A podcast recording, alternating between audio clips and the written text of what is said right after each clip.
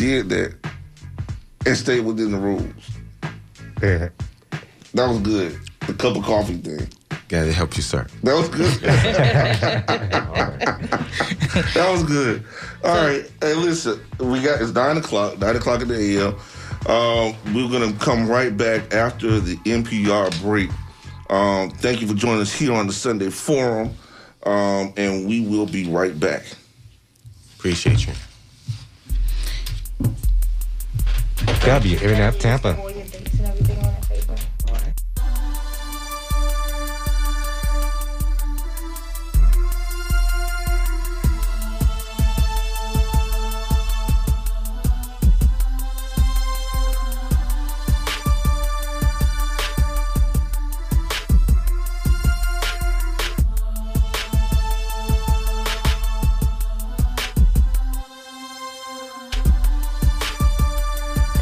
Live from NPR News in Washington, I'm Louise Schiavone.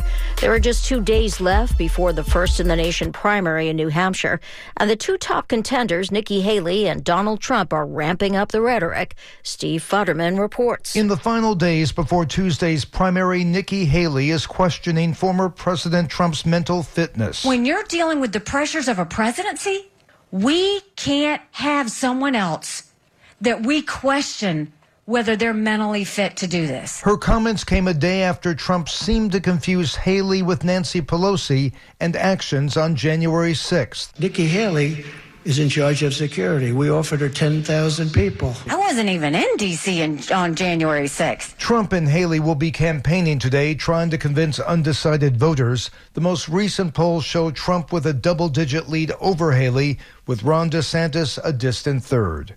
For NPR News, I'm Steve Futterman in Manchester, New Hampshire. The Biden campaign is launching a nationwide political push focused on the 51st anniversary of the 1973 court ruling that codified abortion rights and later overturned. The president and vice president will appear together Tuesday in Virginia at an event focused on reproductive rights. Today is forecast to be the last day of a far-reaching deadly deep freeze that struck the U.S. earlier this month.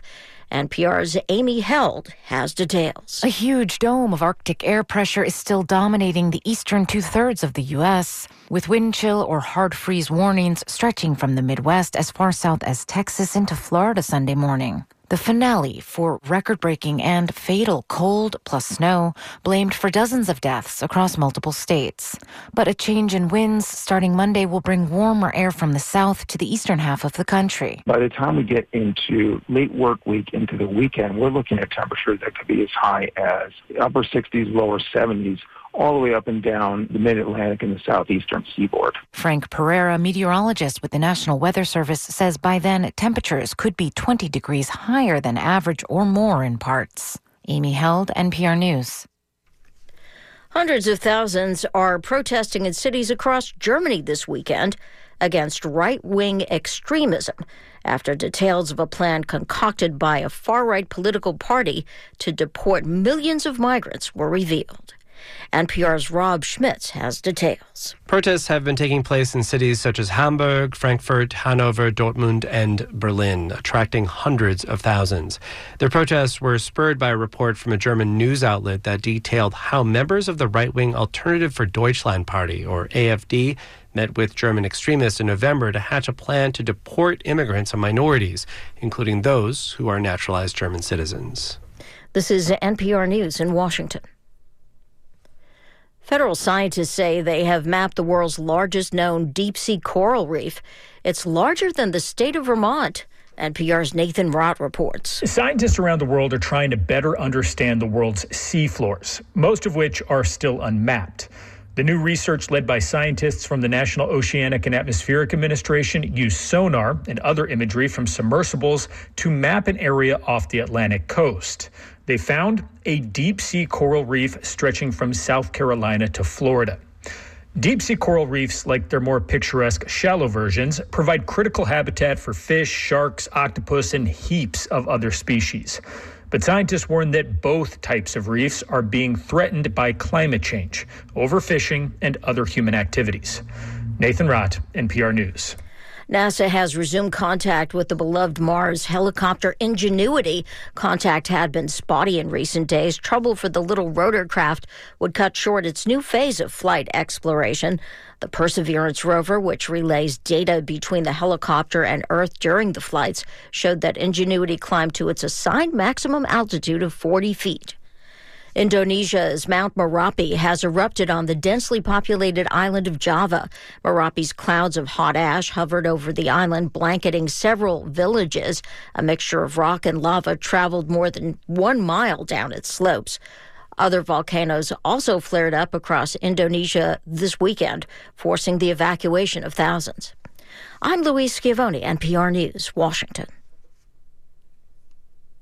Support for NPR comes from NPR stations. Other contributors include the Joyce Foundation, committed to advancing racial equity and economic mobility for the next generation in the Great Lakes region. Learn more at joycefdn.org. And the Annie E. Casey Foundation.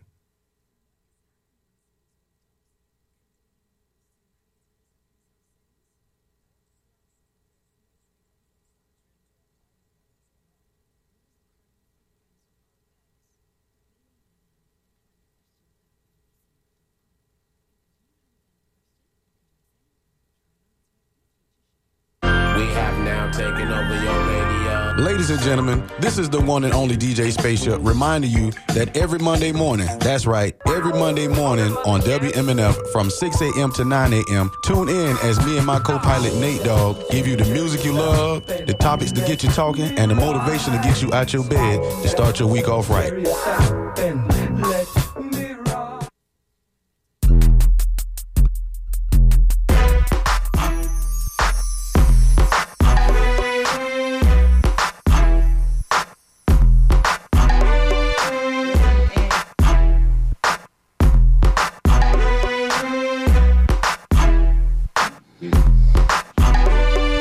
WMNF Tampa.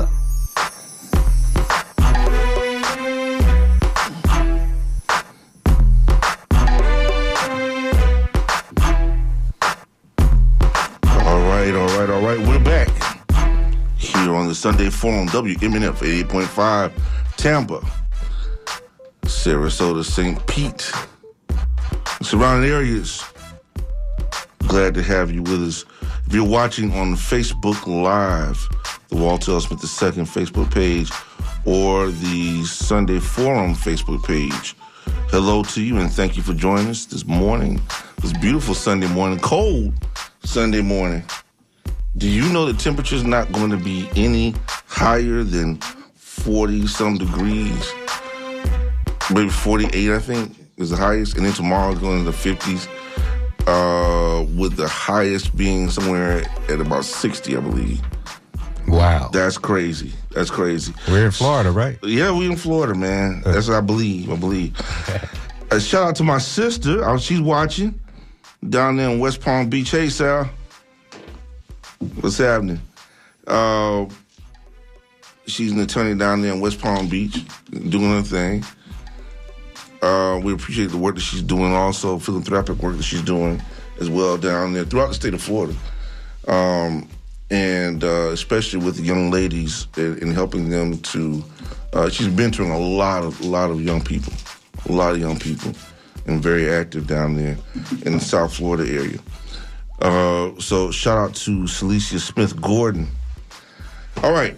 So another thing that happened is, okay, so a lot of people know this, some people don't. My mother was one of the first 14 black people to integrate the University of Florida. Not even from South Florida. Okay. The University of Florida. The Gators, okay? So this week, and she was the very first person to win, the first person, woman, black or white, to win the William Randolph Hearst Award. Mm-hmm. Mm-hmm. Okay. Not to mention the fact that she was also the first black person to graduate from University of Florida's College of Journalism.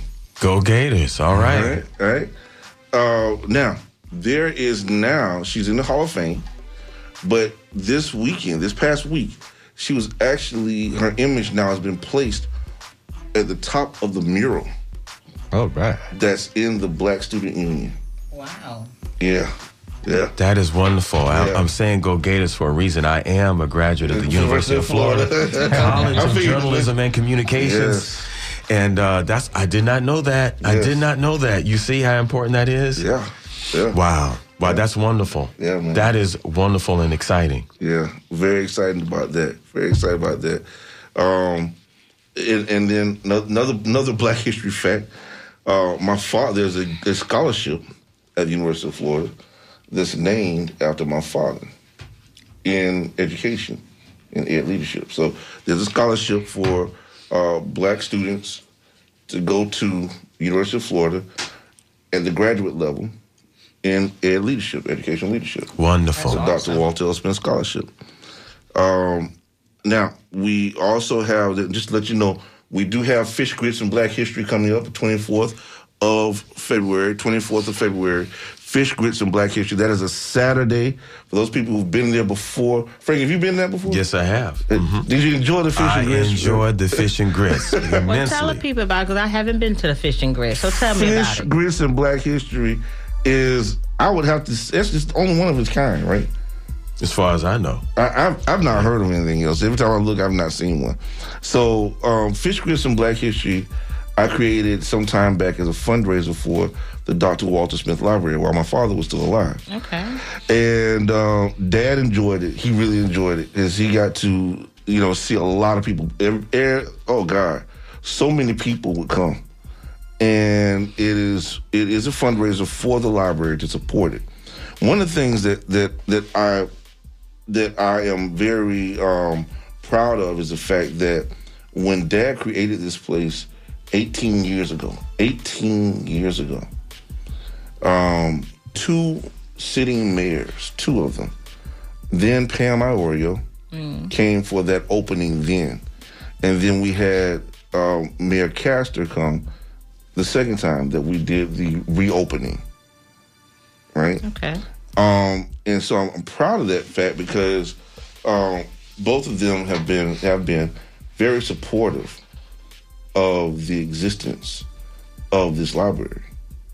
The city of Tampa has been very supportive. Mm-hmm. That being championed primarily by Louis Vieira. Louis Vieira has been a staunch supporter of the Dr. Walter Smith Library, so much so that we are looking forward to the renovations that will be taking place very soon at the library, on the library grounds, due to the City of Tampa and the West Tampa CRA Community Advisory Committee, led by Joe Robinson. Shout out to Joe Robinson, Mouth of the West. So this Fish and Grits event is due to what's going this to be? Fish Grits and Black History is to be the fifth one. Okay. The fifth consecutive one, right? So we were kind of put behind because of COVID, right? So what ended up happening is people come out, they either buy online their Fish and Grits, they make their purchase online through Eventbrite, or they purchase it when they get there, right? And people sit, they eat, they converse, and we have 3 different panel discussions. 3. Okay. It lasts from 9 to 3, and what happens is we talk about all these issues that are taking place internationally, locally, whatever it is, whatever's critical at that moment in our community. That's what we discuss. Right? And it is something that is outstanding. I love it. The last two we did, let's see, Dad was gone by the immediate last one we did. When before that, Dad was here. He enjoyed that thing so much. It's when I realized, for the first time, I found out something about my father I did not know, right? So we do this morning call, right? But African drums in the morning, about 8 o'clock, they do this morning call with African drums, right? So we're out there doing some little last-minute things, and Dad is sitting up there in the library, in the main library building. And there was a call and answer period with the drums, right, in Yoruba, in Yoruban language. And I heard somebody respond in Yoruba. I looked back. It's my dad. I did not know my dad spoke Yoruba. You'd be surprised. I was like, wait a minute, where did this go? What?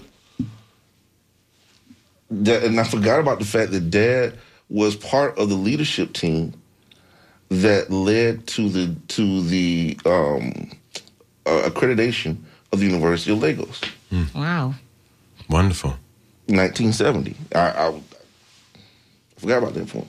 But he spent so much time there, man, in different parts of Africa, and picked up so much stuff, man. You've been there, Mobile, you've seen so much stuff that's there. Mm-hmm. You've not been there before, and so you'll see it. Frank, you see it. I've been to the museum, I've been to the library, and it's a wonderful library, man. So imagine what it's going to be like after renovations. Wow. Mm. And we still don't have enough space for some of the stuff that's there, right? But anyway. This is where we all learned in our family, where we learned our appreciation for who we are. We grew up with this. I mean, wait. Yes.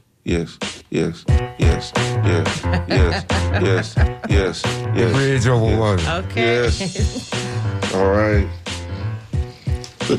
Yes, the bridge. Yes. All right. So anyway.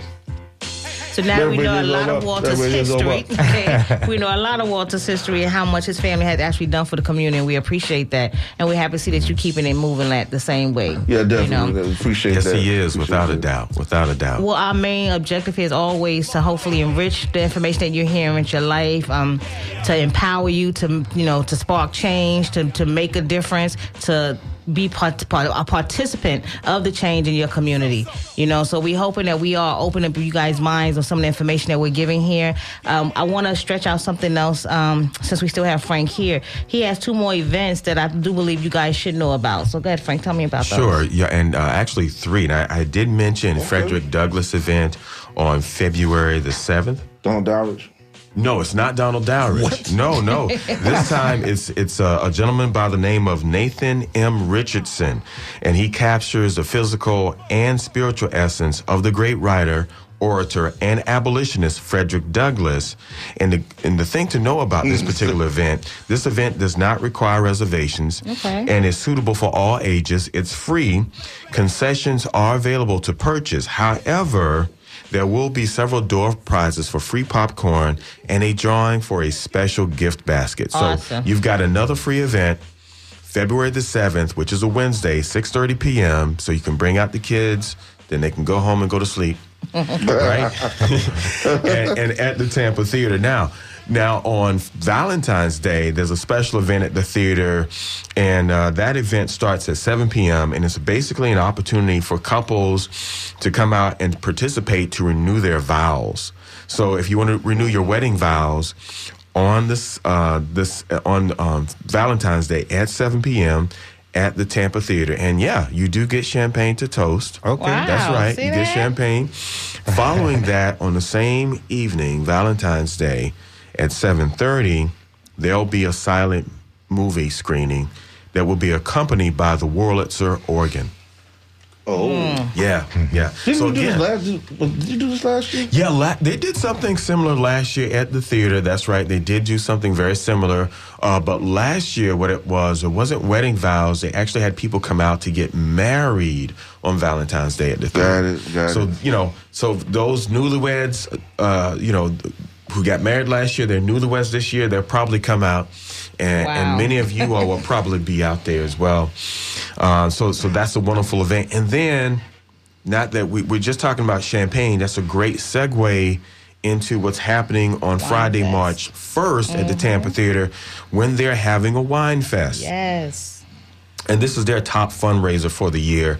And the theme is always a movie with a twist. So this year, the theme is Grape Busters.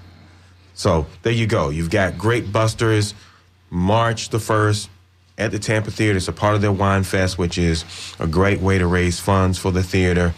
There'll be a lot of independent restaurants there. The event starts at 7 and goes until 10 p.m., Plus, there's an opportunity to participate in a silent auction. So, and if you want, you can actually dress as one of your favorite movie characters. Could be Ghostbusters, could be another film, but you definitely have those opportunities to get dressed up. So definitely a lot going on in the community. So it was the Wiz last time, right? I don't recall. I think you might know. Yes, you're right. It was. It was the Wizard of Oz. That's right. You're right. It was the Wizard of Oz. And was it the Wizard of Oz or the Wiz? It was the Wizard of Oz. Now, the Black Love Classic movie series last year. It was the Wiz. It had the Wiz. Oh, yeah, we started off with the Wiz, and we had kids dress up last year in their costumes, and some adults dress up as their favorite book character. Mm-hmm. And we actually on that particular day last year, we were able to basically people donated books. So we had 90 books that were donated, and those books went into Head Starts. So to help our early readers, our young readers, we had books there. So again, we're not just trying to bring you to the theater for entertainment. This is an interactive experience. This is an opportunity for you to participate in your community. That's it. This is an opportunity to give young people. Well, last year was definitely about giving young people the opportunity to get a head start on reading. This year it's all about educating folks, making sure they better understand what the nuances of Black history are all about. Meaningful cultural exchange through gospel music, meaningful cultural exchange and the exchange of currency through the block party. So again, there's no downside to any of this. Let me tell you, I love our show. Okay, I do. I love our show because we get to do stuff like this. Okay, I'm just saying. I mean, the information that you get on the Sunday forum, you have to appreciate it. I'm just learning some new things about it as well. So I'm glad to hear about all these things that the Tampa Theater I had no idea was doing so much in the community. Yeah. There was a time when people that look like us couldn't even go into the theater. Yeah. That's right. Look at that. You couldn't even work in the theater. Mm-hmm. All right. But the theater evolved with the times to see the truth that everybody is welcome and that Tampa is a city for all. And that's why this is a resource for all of us to be in. And to be talking about Black history and bringing books is a revolutionary act in backward Florida right now. Mm-hmm. Wow. Mm-hmm. I never thought about it that way, but you're right. Yeah. You're right. Here's something else I want to restate. We talked earlier about the City of Tampa's Black History Committee and the fact that they are having a Black History celebration that's free and open to the public on February the 16th at 11 a.m., and that is going to be at the Tampa Convention Center. The theme is Rooted in Wisdom, unity, faith, family unity, rooted in wisdom, and the keynote speaker that day is going to be Kiva Williams of Mahogany Kids Fine Arts Foundation. And Miss Williams has a record of supporting the community and helping the little ones as well as middle school kids as well. The MC for the day will be Dahlia Dangerfield with Bay News 9. Shout out to Dahlia, man. Yeah, excellent. Dahlia, I love Dahlia, man. She is a wonderful person, man. Shout out to Dahlia Dangerfield. Again, this event is free and open to the public. Oh, and I've got to say this. As it relates to the Black Love Classic movie series, as well as the City of Tampa's Black History Celebration, they are both sponsored by Tico. Wow. So thank you, Tico, for the movies. Appreciate you. I know there's some conflict sometimes. I know. I understand. I got beef with Tico. But thank you. It's good to do the right thing. And as a matter of fact, we did get a emailer that suggested that the Tampa Theater probably should show the movie Do the Right Thing. You know what? That is on the list, without a doubt. Do the Right Thing is on the list in terms of some of the films that we want to show. So we'll start making the plans for 2025 soon. Wow. So Do the Right Thing is definitely one. I love Spike Lee. I love his movies. So that's a great one to have. Some of the other movies we want to do, we definitely want to have something with Sidney Poitier in it. Great films that he has had. Harry Belafonte. School Days. I thought that would be great. We should maybe we'll do an all musical movies next year. Maybe that's what we'll do. Maybe we'll do School Days next year. Maybe Sparkle next year. Maybe Purple Rain. You know, great films. Mm-hmm. You can't go wrong. Purple Rain. Listen, we got a call. Coming through. Call her. Call you on the air. Hey, how you doing? All right, how you doing, Doc? Fine, I'm doing good. Hey, man, I just wanted to give you a brief update on stuff. Hey, brother Nabili there, tell him thank you for that impromptu interview you did on me on last time. Oh, yeah, you're welcome. I really appreciate that, man. But listen, this is what's been happening. Listen, you remember I've been telling you about this fight that I've been having, our business has been having an attack on black business, and I was one of them. And they came in and raided me and took all my stuff and stuff. I got a call this week from my attorney, you know, and the DEA, because of my persistence, returned all of the property that was seized at Pronto Park. Yes. Right. Yes. Brother, check this out. Yes. Now, this is what I'm going to say. You're going to come in here and accuse me of being illegally manufacturing on compounding equipment, reinterpret the procedure of compounding, which has been done for 200 years in pharmacy, and then turn around, okay, after you come in here and made up all of this so-called fake law and stuff, to come in and take my controlled substance registration and then accuse me of being a drug dealer in a white coat and then turn around and give me the same property back. Well, now, let me ask you a question, Doc. What does that mean then What does that mean then for you in terms of going back into practice? I'm going back in. Yes. Billions of dollars. Oh, yeah. Yes. Billions of dollars is what I'm not talking about suing these for millions. Billions. These people have done this all over the country and undermined black businesses and black, in other words, falsification. This is what falsification looks like. And they're getting away with it. And the only way you're going to stop this kind of foolishness is you've got to get out there and sue for billions of dollars, for the billions of dollars they have taken in property from businesses such as I'm telling you, the opioid crisis and opioid pandemic was one giant hoax, and they used us to steal billions of dollars of property from big businesses like CVS, Walgreens, you know, I don't like them, Purdue Pharma, and blaming us on OxyContin and stuff when OxyContin wasn't even made at the time that they're talking about. Man, listen, Doc. And then they're in bed. Then the DEA is in bed sleeping with the prostitutes. And read this stuff. It's not I'm not making up. Doc, listen. We're going to give you an entire show. And you know why? I got to say this to everybody, man. I'm almost in tears about this thing, for real. When this thing first hit, it was on the Sunday Forum. You have to tell us what the first thing is. And I'm about to say it, okay. What it is. When this thing first hit, it was on the Sunday Forum. These people had raided this man's pharmacy. He's a pharmacist and a dentist. Mm-hmm. Raided this man's business as they had raided other black pharmacists and people like that in our community. Shut him down, and I'll never forget, he called me, and he sat out there in that parking lot. Billy, you seen it. Oh, yeah. Mm-hmm. In this parking lot. Mm-hmm. Every single Sunday for a long time.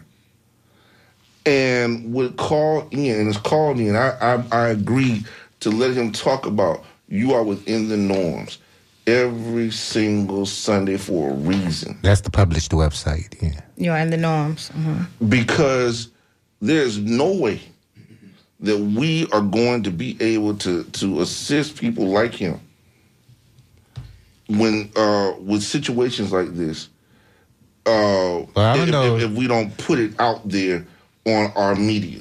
I don't know if the whole opioid crisis is a hoax, but it is a lesson that he's teaching to say access the courts, because that's the only way you got to get redress. What happened? What has happened now as a result of his persistence? No, what was the raid for? I'm asking. Why did they raid him? Put a black man is to put us out of business. That's all this was about. We did nothing wrong. And let me tell you something. If you're going to put me on, put our attorney Dale Sisko on. Then turn around and put guys like Neil Arnon on, and those guys are or a guy like Vito Penza, who's an attorney that we have here. Billions of dollars. This is not going to be million. We're going to get these guys for billions of dollars. This is a crime, because when we started talking about putting that Ann Milgram of the Drug Enforcement Agency needed to step down and resign, that this agency is a criminal enterprise of the United States government, they went silent. And it's not something we were making up. You can't enforce a drug law, illicit drug laws, by then going after the doctors, because you're going after the doctors because you don't want to go after the cartels, because when you're in bed with the cartels prostitutes, then how are you enforcing the drug laws? Again, those are not my words. Those are the words of the DEA itself.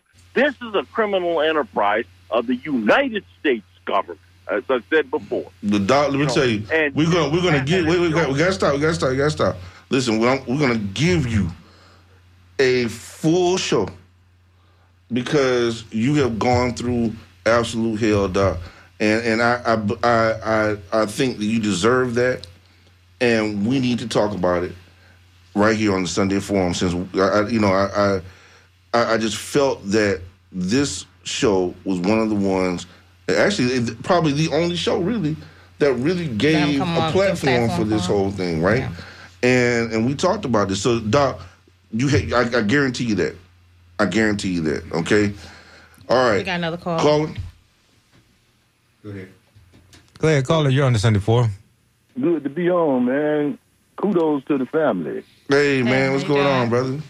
Hey, you got it, as usual, as always.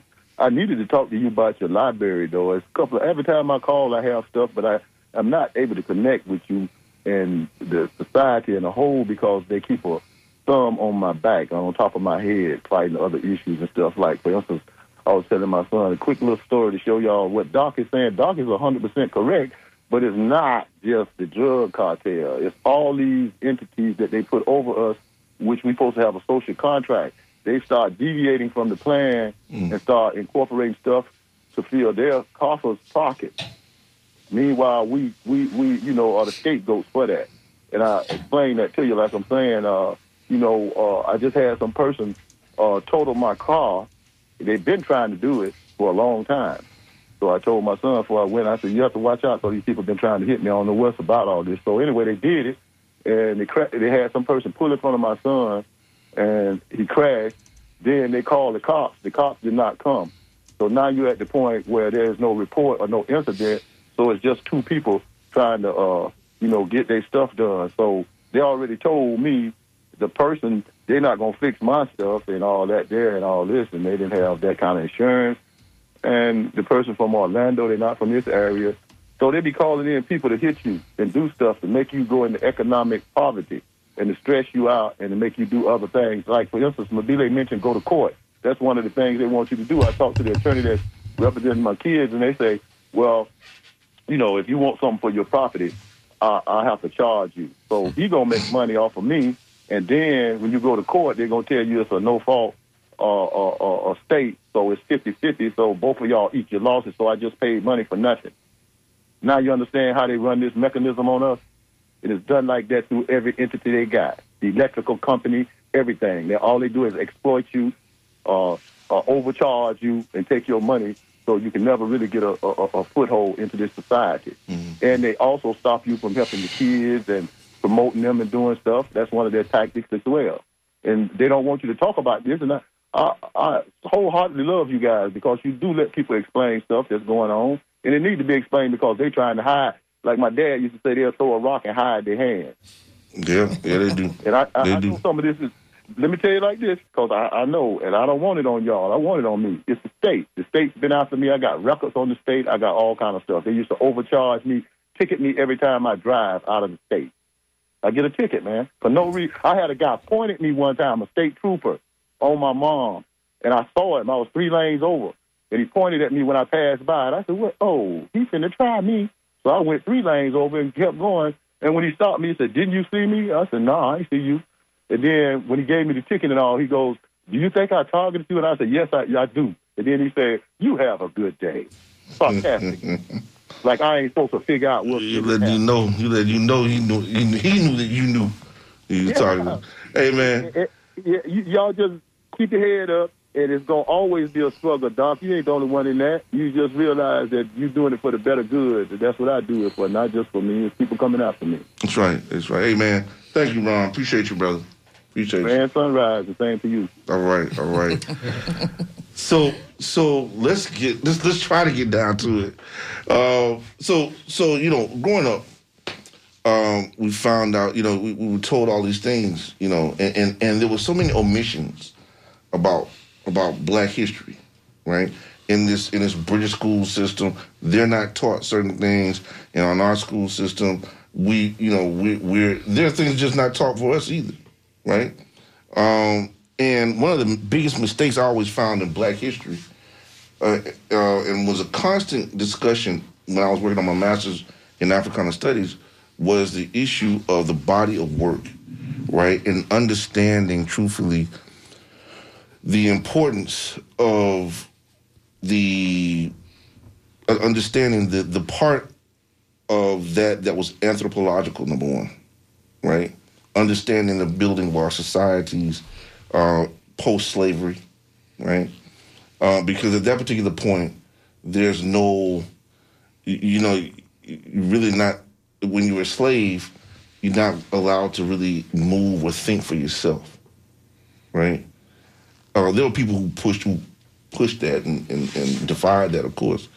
But on a massive scale, when you have, the question, I mentioned this before, the question becomes, what do you do with 6 million people who at that particular time are being released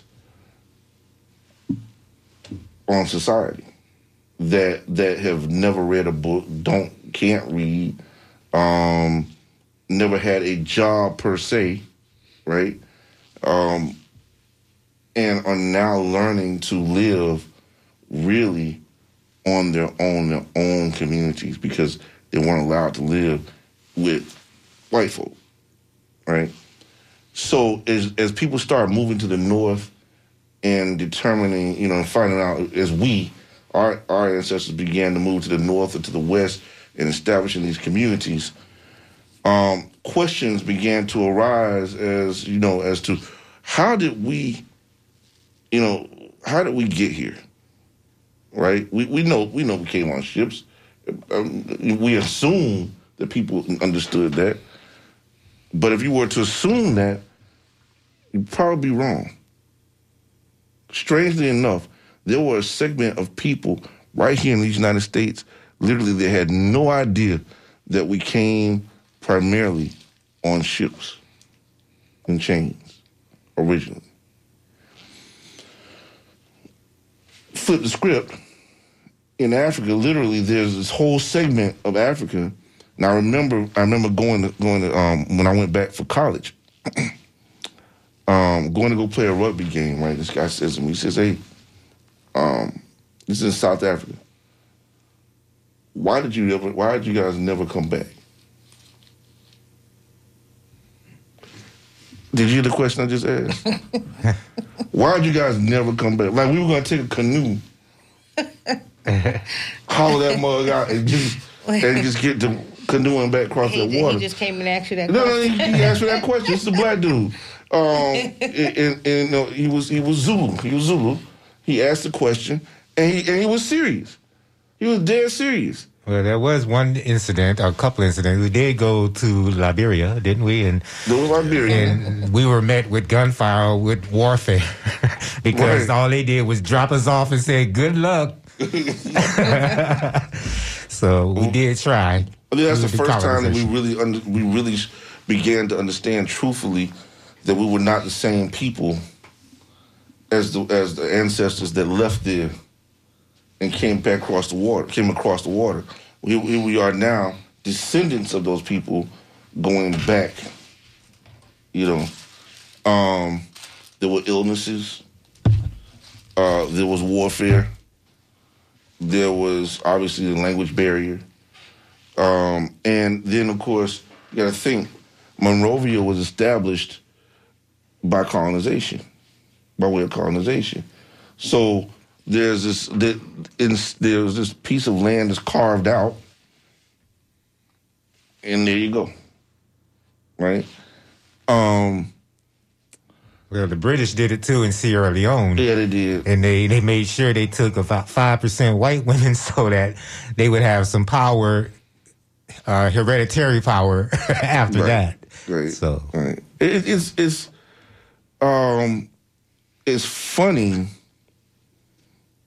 to I say funny, I mean literally hilarious. I mean literally what I mean is it's strange. To look at that history, that part of our history, and to hear people say to me, and that's what incenses me, when I don't like when we say, well, Africans don't like us. Stop saying that. Stop saying that. If you're looking at me now, you see the irritation in my face and my actions. Stop saying that. That's perhaps one of the most ignorant things you could possibly say. Of course, they don't like you. but, see, that was funny. See that? No, they don't. You're not, because you get on their nerves. You know, no, it's like they love you. They love us. We love them. We're trying to make this connection. There are segments of the community of the country of people there that don't like us. Okay, cool, I get it. But when you hear the reasoning behind it, much of it has to do with what they're taught in the colonial school systems. That's true. Yeah, mm-hmm. That's true. It is incredible to me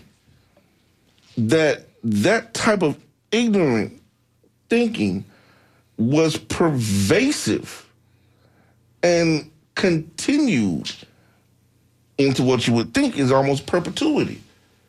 Had it not been for social media, had it not been for visitation and our ability to travel and go and do things, thank God for that, mm-hmm. Right?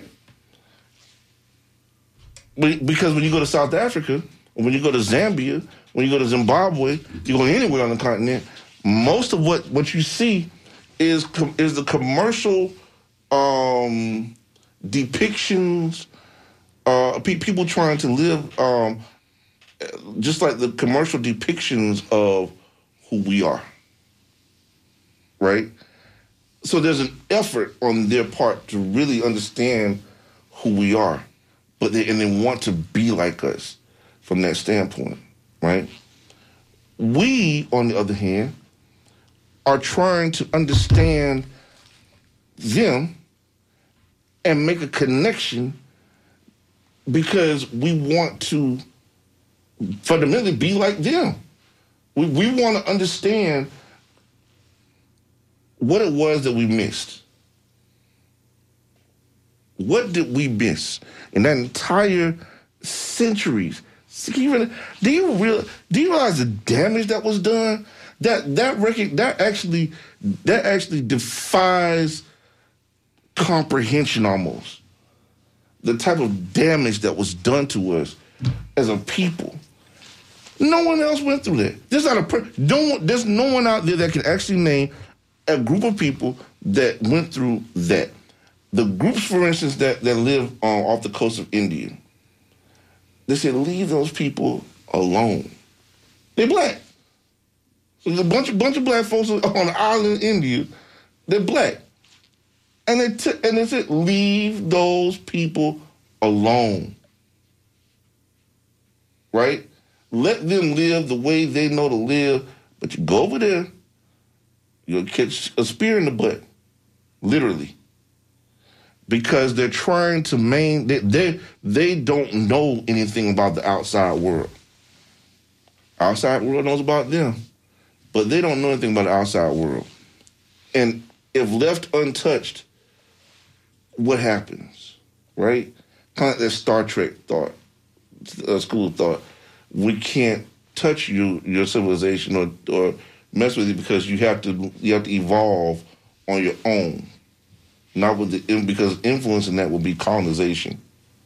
And we're not here to colonize. We're here to observe, right? But they came to colonize. They came to take. They came to not give. And I don't even think that they realize the true damage. I don't think, truthfully, everybody understands it. I don't think white people understand. I say that in a blanket statement. Truthfully, the damage that was done when they stepped on the shores of Africa. Thoughts? Well, the divide and conquer for certain, because I don't know the name. I don't want to repeat the name of some YouTuber that's been, he's a black guy that's been talking about basically this disconnect between Africa and African Americans. And he keeps pausing the question, something will Kanye say, how can so many millions be put on a ship and held in chains like that and then held in slavery for centuries, you know? Why didn't you fight back? You know, things like that. But what you don't realize is that the process was evil in that Europeans divided Africans. They used other Africans to go into the hinterlands to kidnap us and bring us here, and then expect us to hate each other for centuries, you know, and never find this connect. And that's our job now, is to re-Africanize, reconnect, and to be the example to stop this ignorance. And I think maybe white supremacists fear that is going to happen or is happening, which is why they want to keep the truth from us and keep people destabilized, you know, mentally and historically. And so it's important that we continue to talk about this and put it in perspective, because those ignoramuses out there are asking these kinds of questions precisely to keep people uninformed. You know, that's 100% correct. Yeah. It truly is, because, and if you think about it, Walter, when you say, you know, how can it be that way? It just boils back to the same thing. That's all they've known. It has always been a goal to keep us separated. Right. It's always been a goal to that, because as long as you keep it separated, keep chaos going, that part's going to always be in control because they set it up that way. You know, but not only that, it's a cultural thing as well. Again, if you're a baby, you're taught up a certain way. And these individuals was raised up that way. And it's until, as Mabili said, when you get to a certain age, and I say this to my own siblings and stuff, like when I speak to people and I mentor them, when you get to a certain age and you know right from wrong, it's up to you to go that right way. It doesn't matter how your parents raised you, because now you can think for yourself. You can consciously see right from wrong. Now, with the choices, what are you going to do about it? You know, so that's how I look at it. And we're at this point now. We keep saying we want to get together. We keep saying we want to do this. But as soon as one thing happens that comes in the middle of that, they can offer more money. They can say, I'm going to give you this. As that person we don't talk about told them the first time, what do you got to lose? You got nothing already. What do you got to lose? And as long as we allow them to have us think that way, or we choose to think that way, then we're choosing to put ourselves back in that same situation over and over again. And that's the part that's really sad. When other cultures look at us, they see us as the only part, the only culture that's always talking about how great we do. They mimic us. They mimic the things that we do, but we turn around and hurt ourselves. And that's what they look at as well. You understand what I'm saying? That's what when you look at the Jews, they stick together. Now, if you go to New York, Chinatown, all that, they all stick together. You know, we put ourselves in a mindset that we woke, we conscious, whatever word you want to choose. You understand what I'm saying? But then you backtrack when something's offered to you that you think is going to get you someplace better than it should be. You forget all about what you got unified for. And it's sad, you know, but that's our reality, you know? There's a couple of things that come to mind. The first thing that I think about actually is the starfish philosophy, right? Which is, there's the kid who's walking along the seashore, and one by one, he's throwing these starfish back into the ocean. And there's all of these starfish in front of him, and he's one by one just throwing them back in. Then a guy comes along and says to the boy, what are you doing? Don't you see all of these hundreds of starfish out here? Why are you just throwing this one back? What are you doing? And he picks up another one, and he throws it, and he says, it made a difference for that one. So and I think that as individuals, we have to really look at the fact, especially born in the United States, that we are de facto cosmopolitans because we're United States citizens. So we have to remember that that cosmopolitanship that we've been granted as a birthright as an American citizen, right? Mm-hmm. That we can use that in an effective way to make a difference in the lives of the individuals around us. So by making those connections, like you talked about, you had the opportunity to go to Africa, and to even have that conversation is privilege. So if we can create, each one of us, the opportunities to do so, whether it be online, whether it be by actually flying to the continent, meeting with people, talking with folks.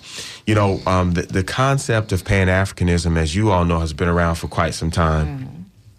Mm. We think about people like W.E.B. Du Bois. You think about people like Franz Fanon. When you start thinking about those concepts, and they had some things right. You know, they did some things that we may not like, but they also had some concepts that were actually good concepts. And so what I would say, let's perpetuate the good and alleviate the bad. Let's take those good concepts and see how we can move forward with those good concepts using modern technology to facilitate those types of conversations. And the other thing on top of that is the fact that we've got so many young people who are watching one another on YouTube, who are connecting to one another on YouTube, who are explaining their situation live. And I think also that creates that level of sympathy that we need for one another. You know, that's so very important these days around the world. Mabila, you talked a lot about the fall of democracy in today's conversation. Well, that's how you keep democracy going, not just in one particular country, but around the world by making sure that people can make those connections. So I would encourage all of you in the listening audience, reach out, reach back, look around, see where you can make those connections, because that's how we do it. That's how we make things happen for the good of us all. So yeah, and you know, as we look at these histories and these subjects, there's always going to be someone who has that negative idea. But, you know, as MLK said, we just had the MLK parade. We just celebrate his birthday. We can't fight darkness with darkness. We have to fight darkness with light. And light will always overpower it. I'm sitting up here smiling, Frank, as you're saying all this, because I love hearing stuff like that. And I do agree with you with social media, but I personally say it's a blessing and a curse, okay? Because it's utilized as a weapon, you know, and it's sad because it's targeted to people that don't deserve it. You know, when we started hearing about being that Karen, you know, and stuff like that. You know, you just calling police on people just because you can. You know, it's silly stuff like that. But it can be used in a positive way, as you state, to just get the word out and keep passing along blessings, and it's going to move forward. So I agree with you 100% on that. One thing I do want to say, guys, as you're listening to us before we close out, again, we have Frank Crum up here today giving us a lot of information about the Tampa Theater, about the events that's going to be happening. You can go to the website, tampatheater.org, to get more information. He gave his number previously as well. Mabili may also have it up on our website so you guys can check it out. But I want to thank you for continuing to emailing us and letting us know the thoughts that's going on, what you think of the show. If you have any show suggestions or you have something that's going on in your community, email DJ at WMNF.org. And continue to listen to us at 88.5 FM. My name is Annie Miles. I'm going to give you back to Walter before we head out. And I want to thank you again, Frank. Before you go, Walter, just one more time, Frank, tell us the 4 dates that we have coming up. So, Black Love Classic Movie Series. Actually, there are 5 dates. So, January 28th is the first movie. It starts at 3 p.m., and that's going to be soul food. But there's a block party right before that, so get there early. January 28th is the first one. February the 4th is next, and that's going to be Sister Act. Before that, we're going to have the Gospel Music Showcase on February 4th. On February 11th, we have the film Peoples. It's a comedy, a romantic comedy. You're going to enjoy it. On February the 18th, we have a free screening of a documentary about one of our hometown heroes, Mr. Butch Anthony III. It's called A Miracle. It's called This Is It, The Miracle of Barbecue. Be there. On February the 25th, we have the screening of Daughters of the Dust, to be followed by a film talk featuring University of Tampa professor Taylor Ray Curry. Black Love Classic Series. And you want to keep in contact? Pull out your phone, go to Instagram, to Tampa Kind. You can also go to the tampatheater.org. You can also go to tampa.gov. These are different ways to connect and to follow and to inform and to share. And thank you, Fourth Estate, for letting me be here today. Thank you, Walter. I greatly appreciate this opportunity. This has been fun and informative. Thank you. Amen. Thank you. We're glad to have you here, brother. Absolutely. Fifth Estate. Got to get it right. You'll add another one, another estate on there. But yo, listen, we want to thank you very much, Frank, for coming out. Before we leave, there are a couple of books I want people to take a look at. One is called Black Metropolis, by Sinclair Drake and Horace Caton. Very, very good book that basically is an anthropological, takes an anthropological look at Black life in NOAA, right? We studied this intensely in Africana Studies. This is a very, very important book. You don't even go through Africana Studies really without having read this book. Not in the grad level. Then the other book that we had to look at was the Philadelphia Negro.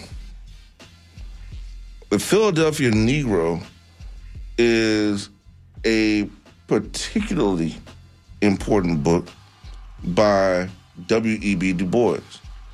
Now, the reason it's so important, both of those books, is because it tells you and gives you an idea about the creation of the Black society in America, Black social classes, to look at the mentality of us. You find out about things like the importance of the Masonic lodges, the importance of HBCUs, of our Greek letter fraternities and sororities, the importance of our gatherings, right? Back then, you're looking at the Harlem Renaissance, right? That was developing during this time period. And when you look at it as it evolves, there's new literature that begins to evolve. Probably the height of Black literature is at a particular point, and you start to understand then how we think. What was on the minds of those people who were only literally one generation removed from slavery. One generation removed from slavery. And then you look at the development of organizations like the Garvey, like UNIA, with Marcus Garvey, and the creation of the Nation of Islam, the creation of all these other things. You'll see these things and be able to compare it to cross-reference it and see how they viewed the continent of Africa, right? You find out about Nkrumah. You find out about these people because they were educated where? Formally educated here at HBCUs, right? Or at any of the universities here, but especially at HBCUs, and then went back to give that brain power back to the continent. One of the things that's been lacking for a number of years has been the issue of the brain drain. The brain drain. The brain drain. That's what it's called.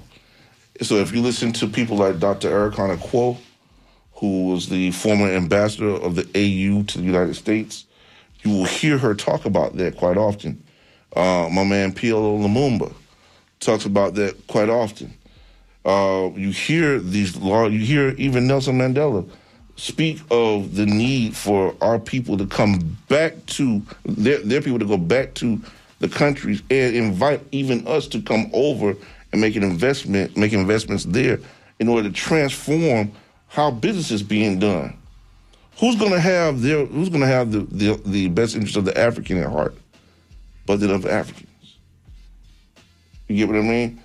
But we have to look at the mentality. We have to train. We have to groom. We have to prepare ourselves and our children and our grandchildren for the, with the mentality and with the ability to do the work that needs to be done. So, hey, listen, it's now 9:59. We're about to shut off. Hey, listen, I want to thank everybody for joining us on the Sunday Forum here this Sunday. We want to thank our guest, Frank Crumb, for the city of Tampa. Always welcomed here, brother. And as always, from my voice to the radio waves, to the hearts and the minds of the people, we love you. And there's not a thing you can do about it here on the Sunday Forum. Host Martin Hootenanny is coming your way next, following headlines from National Public Radio News. Keep it tuned to WMNF Tampa.